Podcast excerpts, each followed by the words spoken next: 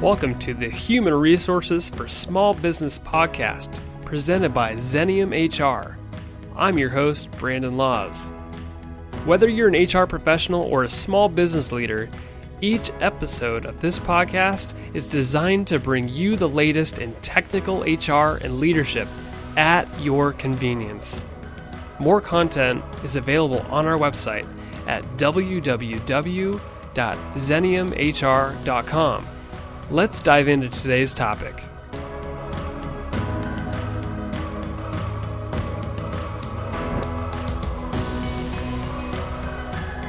Hey, welcome back for another episode of the Human Resources for Small Business podcast. As always, I'm your host, Brandon Laws, but today I'm going to step aside. You may remember a few episodes back, my colleague and fearless leader, Angela Perkins, played guest host and interviewed Daniel Harkavy, the author of Living Forward, which I love that episode and I love that book even more. And she's back today to interview Craig Weber. He's the author of Conversational Capacity and also the founder of the Weber Consulting Group. And Craig's worked with leaders and teams from a few companies you probably would recognize, like Boeing, the CDC, Clif Bar, Pfizer, NASA. He's a, he's a very sought after consultant and speaker, and he's got some awesome ideas. Angela had a chance to see him speak at a Vistage International conference where um, he's actually won Speaker of the Year um, in 2012, and he's won an equivalent recognition back in 2015 in Canada in a division known as TEC. So they crossed paths at Vistage. Angela was blown away by his content, especially around his book Conversational Capacity, and was like, "Hey, let's bring him on the podcast." And I'm like, "Hey, look, you take this. It's all you on this one." So, anyways, Angela plays guest host today, so make sure to show her the love reach out to her on LinkedIn. She's there. And then also go to iTunes, give us a review, let let us know how she did. And if you want to hear more of her, I'll we'll keep bringing her back if if you love uh, the work that she's doing. So, anyways, I will get out of the way and enjoy the conversation between Angela Perkins and Craig Weber.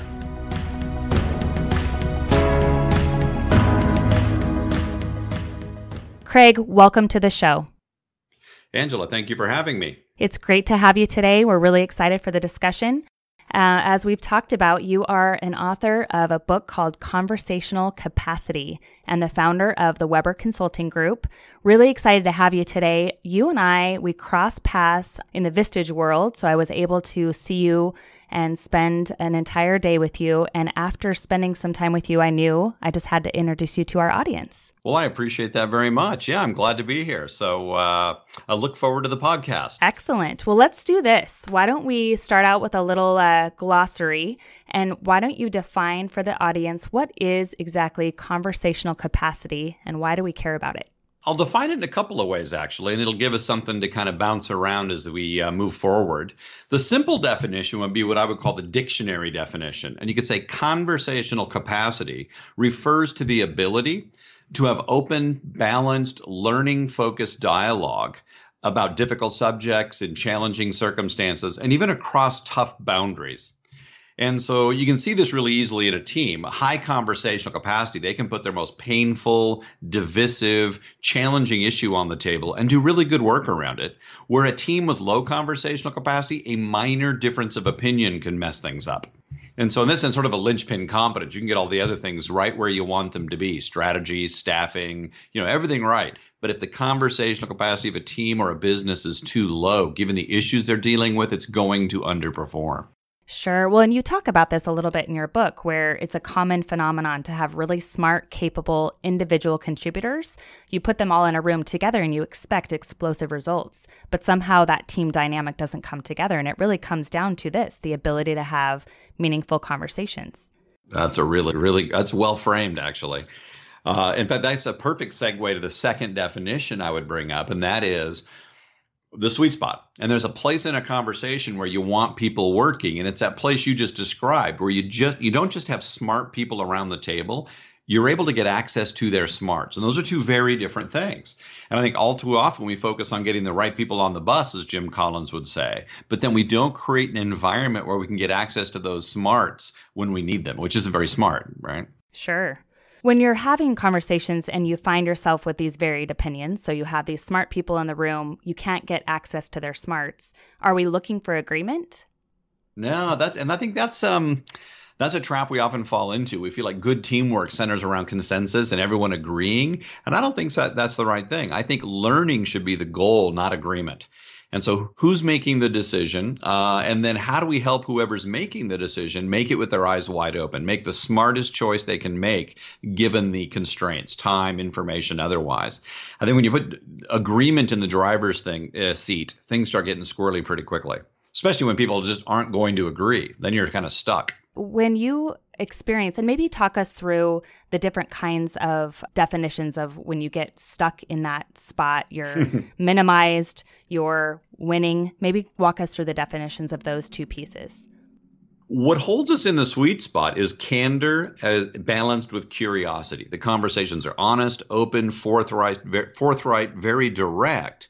But at the same time, what keeps all that candor from just overheating is that's balanced with curiosity. People are inquisitive. They're there to learn. When you have a different view than I do, I don't get defensive or upset. I get interested. Wow, that's interesting. I love my idea. Here's Angela. She's extremely smart. She has tons of experience and she hates my idea. That's interesting. What is she picking up on I'm missing?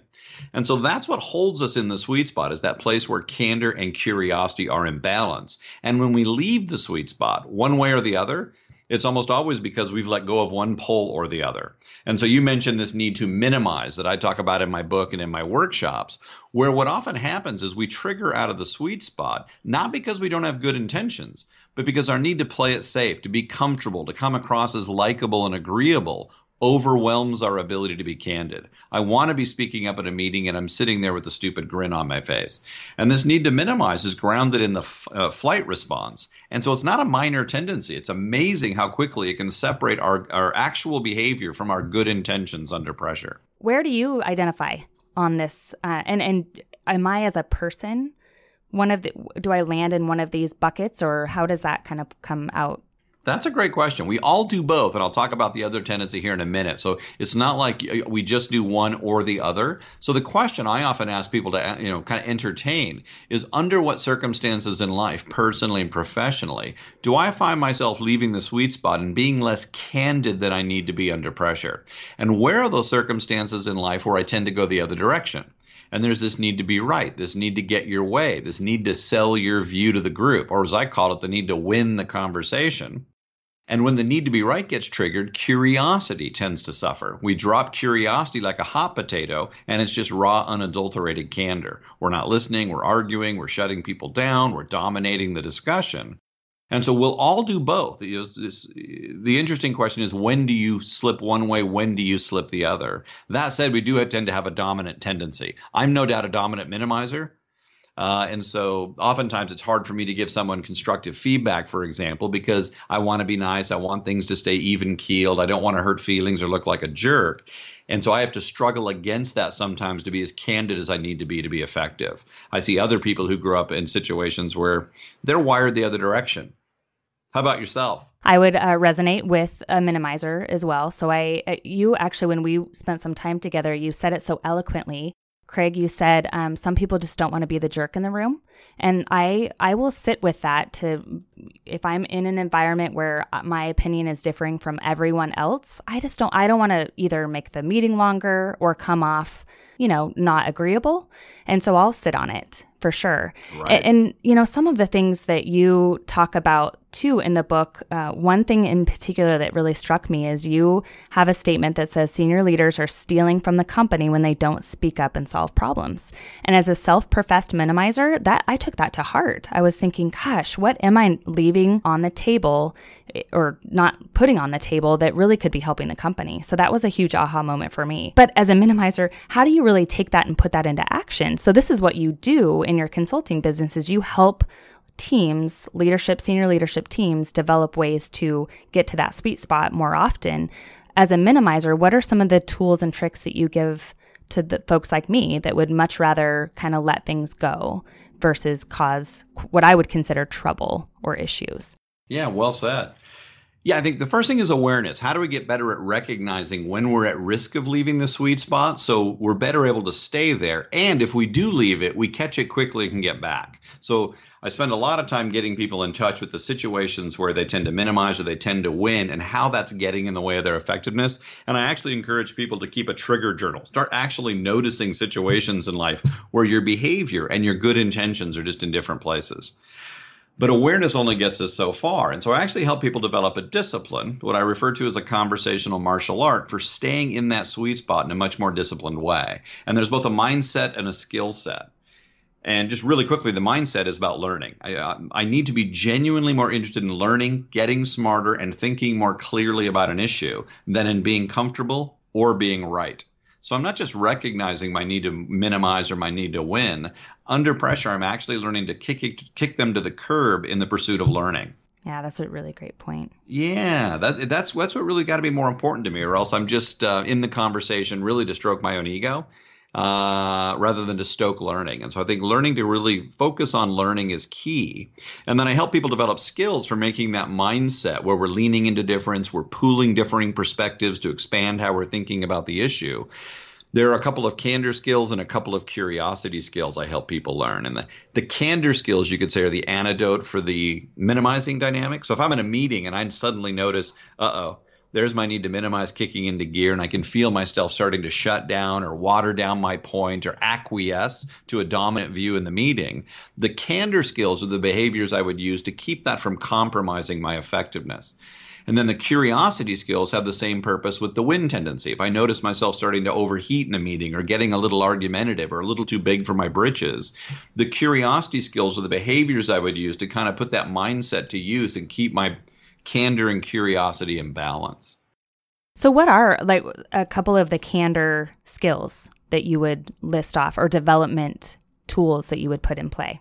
There's two candor skills. They're fairly straightforward. So they seem fairly, you know, easy almost, but under pressure, you'd be surprised how hard they are when your need to minimize is getting in the way.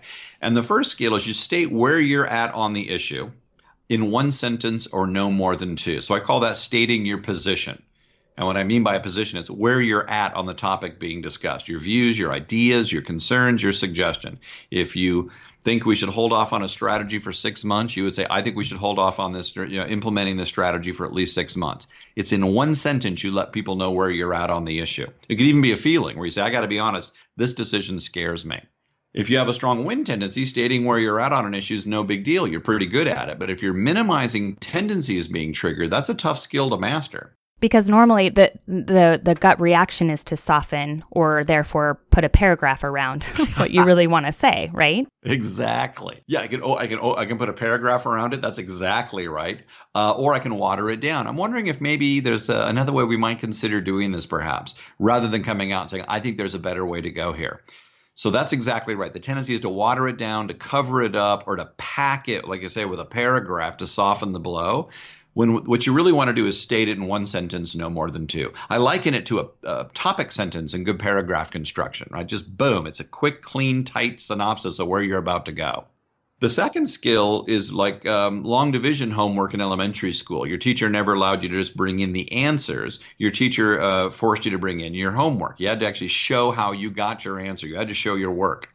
And so, in the the second candor skill is you're you're expected to show the thinking behind your position here's what I think you're saying in essence, and here's why I think it. You're kind of laying out your cognitive roadmap, which includes what evidence you might have for the issue, the, the point of view you hold, but also the assumptions you're making, what you think the data is suggesting. So those are the two candor skills. And then obviously the next obvious question, the curiosity skills.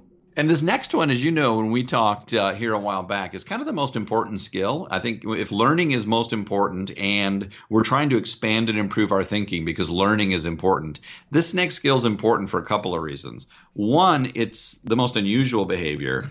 Two, it counters the way the brain naturally works. You know, the brain, we're all kind of plagued with the confirmation bias which is the tendency of the brain, once we've adopted a perspective, to immediately begin looking for information that will support that view and to begin dismissing and discounting or even completely ignoring information that contradicts it. So we tend to get stuck in a perspective. This is an anti confirmation bias. And once we've put out our view and then we've explained our view, we do something unusual and we test it. We actually invite people to help us find fault with it. We don't sit back and passively hope someone might share a concern about our thinking. We actually invite them and encourage them to challenge us.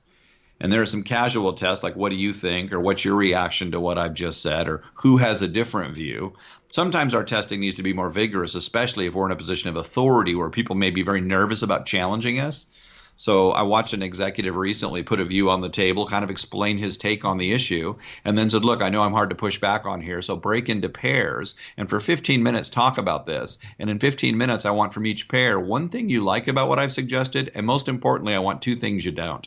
And so, really working hard to pull concerns, disparate perspectives, better ways perhaps of looking at the issue into the conversation. So, a good test signals an openness to disconfirming views. That's great. And and again, doesn't always come intuitive, particularly to that leader that has been more of a dictatorial leader, perhaps um, someone that's kind of made all of the decisions on their own. So those folks, it, it's a harder, it, not even in practice, but really to get responded to in a way that you're looking for your team to you're inviting your team for the feedback but they're not used to being asked for it. That's right. Yeah well said. And uh, sometimes even asking them for it and it makes they still can't muster the ability to speak candidly. Nothing lowers conversational capacity more predictably than the presence of authority. And so if we're in an authority role, we need to work very hard to pull information up into our role because it doesn't flow there naturally. And really good, authentic, strong testing is a key to that. Well, it's interesting. So obviously this this topic is is so important for our listeners. As you know, this podcast is dedicated primarily to small business leaders and HR professionals. So, what advice or suggestion would you give to a small business leader who is leading a, a senior team and maybe uh, they aren't getting the results out of that team that they thought they could or should be getting, and then flip it over to the HR department. What impact can the HR team have on their company if they recognize some conversational breakdown in terms of capacity and ability to stay in that sweet spot? Um, I think from a leadership perspective, I think conversational capacity is sort of an underappreciated aspect of really competent leadership. Uh, Bob Kegan once said that any organization is a community of discourse. Leadership is about shaping the nature of the discourse. So, what I really help leaders learn to do is how do you pay more attention, not just to whether you have the right people around the table, but do the behaviors in the team help or hinder the team's ability to bring their best thinking to your issues, to your decisions, to your challenges, to your strategy, to your changes? And how do you use the frameworks you know candor and curiosity the skills to start noticing how are people participating here and how might i help them you know engage these issues in a more constructive way I use the quote from Airto Moreira, a Brazilian jazz percussionist, who once said um, about it playing improvisational jazz I listen to what's being played and then I play what's missing.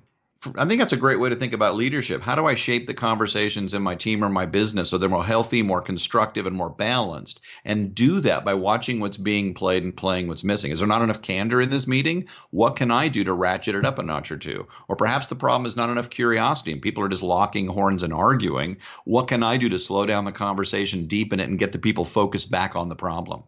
A, a, lot of times as i was reading our book particularly after we spent the day off site together and i was reflecting on our conversations as a team and then diving deeper into the concepts in the book so much of this comes down to perspective if a team values difference because they know they can learn more from difference than sameness then this idea of conflict is actually a welcomed it's not a bad word. And I mean, even here at Xenium, we have courses on conflict resolution and how to, you know, have healthy conflict in a in an organization. But it's it's a negative. People come because they have problems with their manager, with their subordinates or peers, and they want to fix this conflict. But at the end of the day, conflict is kind of a good thing in your world. You see it as a positive learning opportunity. Yeah, well said. I think a way to frame it perhaps is that conflict is neutral. You know, there's going to be conflicting perspectives, conflicting personalities, you name it. conversational capacity determines whether it's a strength or a weakness. If conversational capacity is low in a relationship or a team, then our conflicting perspectives are a barrier to good work. If, like you said, our conversational capacity is high, the conflicting perspectives are actually something useful. We, we know how to leverage them for learning. We can think in a more nimble, agile, flexible way about a tough problem because we know how to harness the conflict and use it to spark good learning. And so I think the conversational capacity in many ways is a you know make or break variable in terms of how well a team deals with conflict. It's either going to tear the team apart or it's going to build the team up depending on how they use it. How does ego play into all of this, Craig, in terms of working with leaders that you coach um, or that you've seen play in, inside the teamwork? Where does ego play, and how do you manage that? Um, I, I, mentioned earlier that I refer to this uh, the conversational capacity as a discipline or a conversational martial art, but it's not a martial art where we're using these skills against other people. So if you and I are in a meeting uh, and we're both trying to work in the sweet spot, you are not my opponent in this discipline. You're just the person I'm talking to my opponent isn't even the issue you and I are trying to deal with or the decision we're trying to make. In this conversational martial art, if I want to stay focused on learning and stay in the sweet spot, my opponent is my ego and I need to be genuinely more interested in learning, getting smarter, and thinking clearly than getting an ego massage. And some for some people, their ego massage is staying comfortable and keeping things on an even keel. For other people, their ego massage is being right, selling their view, dominating the conversation. So we need to learn to recognize those two more ego satisfying reactions and stay focused on learning and balance candor and curiosity in the process. So, you know, I'll often tell leaders if you want to be a better leader and you want to run a better business, you're going to have to become a better human being, less driven by the base impulses, uh, you know, our emotional reactions, and more driven by the better angels of our nature. I, I think we've all had those conversations that hurt. It, it's the words may not be the problem, right? So the words coming out of the person you're having this conversation with are, are not the issue. They may even be right, so to speak but it's the way in which it was delivered that closes us off. Yeah. So I love your wrapping paper example. You say don't dismiss opinions or positions just because of delivery, just like you wouldn't refrain from opening a gift just because it was wrapped in ugly wrapping paper. Love that. I mean, I think about that sometimes to say the point that this person's making is a good one. I don't love, it doesn't make me feel great how it was delivered to me, but I would always unwrap a a gift. if it was given to me in funny papers or given to me in in polka dots that didn't match, I would still unwrap that gift. So really approaching every conversation that way has been a help to me, even just anecdotally walking through my my day um, after reading your book. Oh, I'm pleased to hear that. Yeah, I, I, found routinely in life I've fallen into that trap where I dismiss a perspective simply because I don't like the way it's being delivered, which is, again, like not opening a birthday present because you don't like the wrapping paper. You'd never do that. It's not about the wrapping paper. So you know, I think if you can develop the discipline to let the behavior go and stay focused on learning, what might I learn from this perspective? They're upset. They're they're they're clearly not handling their point well, but that doesn't mean the point they're trying to make doesn't have some useful, you know, some usefulness. So let me get past their behavior and focus on what's the message they're trying to deliver here. That's a better approach, but surprisingly hard to do why don't you you're a great storyteller and i want to invite the audience to hear um, just one of your more proud moments as a consultant and working through this model with some of your clients. Pick a story pick a pick something that has happened that kind of lets you put your head down at night to say i am doing good work because i just saw this model come to play for this company you don't have to use names if you don't, don't want to but i know you have a lot of those a lot of these things come to life for you put this into action inside of a story for the listeners. Okay, um, I'll share one. I think you might remember this story from um, the offsite uh, I spoke at, but uh, I love this, and it's a great example of someone who's learning to rein in their ego and to behave in a very different way to try to help their people think more intelligently together. And this was an engineering leader in Silicon Valley who heard a presentation I made and loved the idea of testing. He said, I've got a lot of smart engineers around the table, but I don't have access to any of their smarts. He said, if I'm really honest with you, my weekly meetings are really little more than me holding court. So he went back to his executive team meetings, very excited to get his engineers to engage and began testing. What do you think? What's your reaction to this? Where are you at on this? And he got nowhere. He said it was very disappointing. I went out all excited, and when I began testing, I, I found it didn't work. I didn't get anything from my team. So I asked him, Well, what did you do? He said, Well, my COO had heard you speak as well. So I invited him into my office and I said, Look, you see me testing. I'm trying to engage with you. Why is it not working? So he kind of put his COO on the spot there. And fortunately, the COO rose to the occasion and said, Okay, well, if you're interested, I think there are three things about you that almost guarantee your engineers aren't going to challenge you publicly in a meeting. He said, What are they? And he said, Here's a big one. Your name is on the building. You own this thing. It's your company. That makes you a more daunting character. Two, you have a degree in engineering from MIT. You're extremely bright technically, which makes you a little more challenging to go up against. And he says those aren't even the big ones. He says here's the last, here's the big one. This is the coup de grace. He said you have a really uh, aggressive win tendency. You don't like to be wrong, and everybody knows it. And you put those three things together, you're a daunting character. And so I asked the uh, the CEO. I said, "Well, what did you do with that information?" He said, "That kept me awake at night. That was some of the hardest feedback I've ever received." And I decided, after a lot of thought, I would use training wheels. I said, "What does that mean?" And he said, I went back to my next staff meeting intentionally with a big decision, and I put it out there in front of the engineers. I kind of described my thinking and laid out a little bit of information. And then I said, before I make this decision, I want to make sure I get a lot of really robust input from this team. There's a lot of smart people around the table. To do that, here's what I'm going to do. I'm going to leave the room for 30 minutes. And when I come back in half an hour, I'd like at least three concerns about what I've just suggested on a flip chart. And he got up and left. And he gave his engineers 30 minutes in his absence to wrestle with the issues, get their concerns out in the open. And I like that flip chart idea when it's a little safer, a little more neutral territory. And then when he came in, um, he, he, sat at the far end of the table. He pulled out a pad of paper and he said, What'd you come up with? And he said, I listened. I took notes. I, I asked questions. I could not believe how much information I got out of that. He says, It was stunning. He says, My first thought was, Damn it, is this what I've been missing? This is outstanding. and so, right. so was, what he began doing, to make a long story short, is doing that regularly. In his meetings, when something significant was there uh, being addressed, he made sure he gave his team time in his absence to get their ideas, their concerns, their counter examples on the table. He said, It was working like a charm until one day something funny happened. He said, I got up to leave the meeting, and one of my engineers said out loud, Look, we talked about this as a team. Um, you don't need to leave the room. And so that's a great example of culture change. Someone watching what's being played and playing what's missing. Someone taking responsibility for trying to shape the conversations in a more constructive direction. But it wasn't like he just tested once or twice and they believed it. It had to be a pattern over time where they began to realize his mindset, not just his behavior, was changing. So I just love that example as uh, someone really working hard to exercise effective leadership by making sure they've got a climate where their smart people can bring their smarts to the team. Right. And his true win, while it was in all those great ideas that his team was finally now providing, but the great win was when he was invited to stay. That's right. because that means they trusted his ability to take that feedback from their mouths, not just a flip chart, and he earned trust there. It actually begs the question what you how you engage the naysayers when you are managing an issue or a decision and you obviously aren't looking always for agreement you're always going to have folks that are like, I don't think this is the way we ought to be going. Right. Um, how do you keep those folks engaged? They're still on the senior leadership team. They're still, they may even have work, bodies of work to do based on decisions that are being made that they're not necessarily all on board with.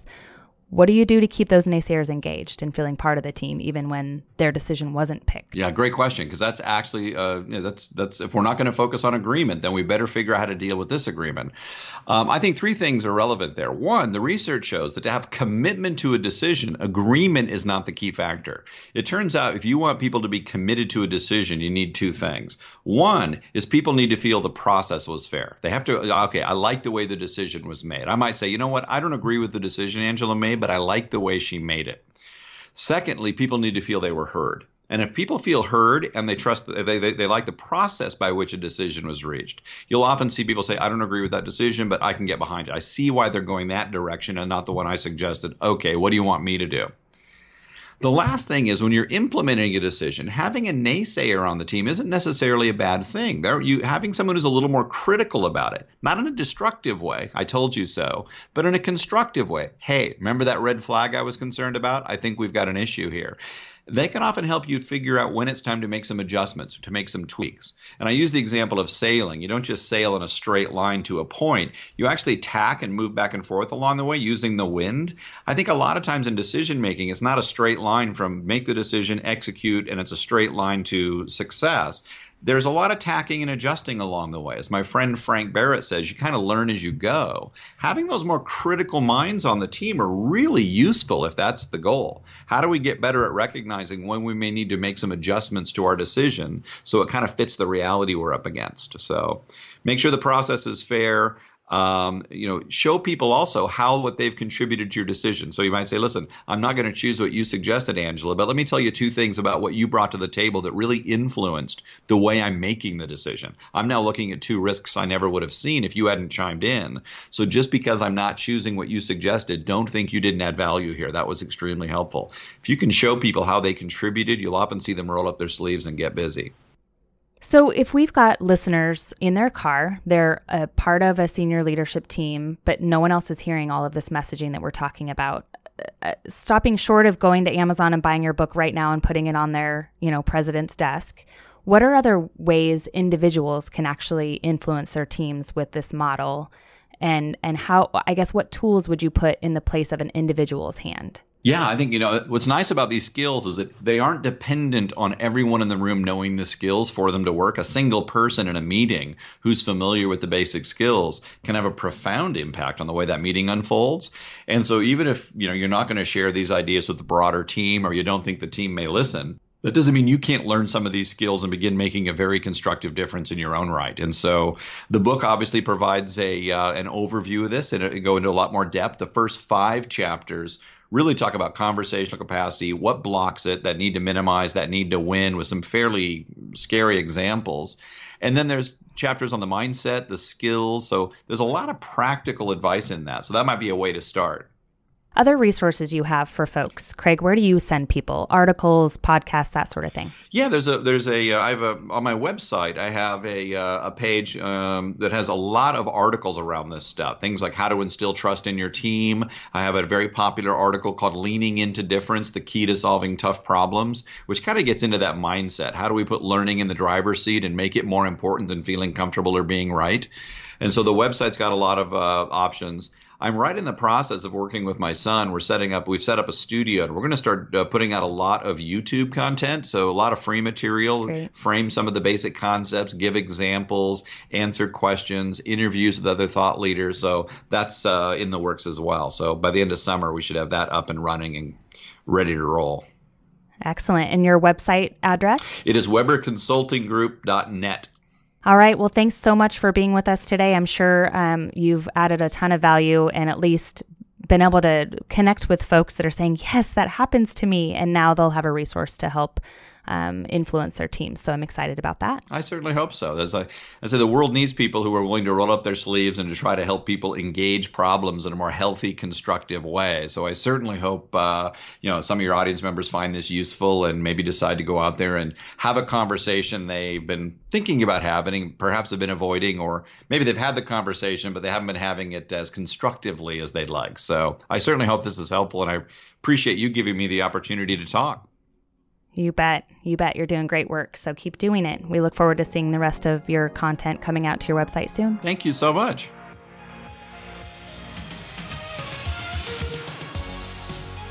Thanks for listening to the Human Resources for Small Business podcast.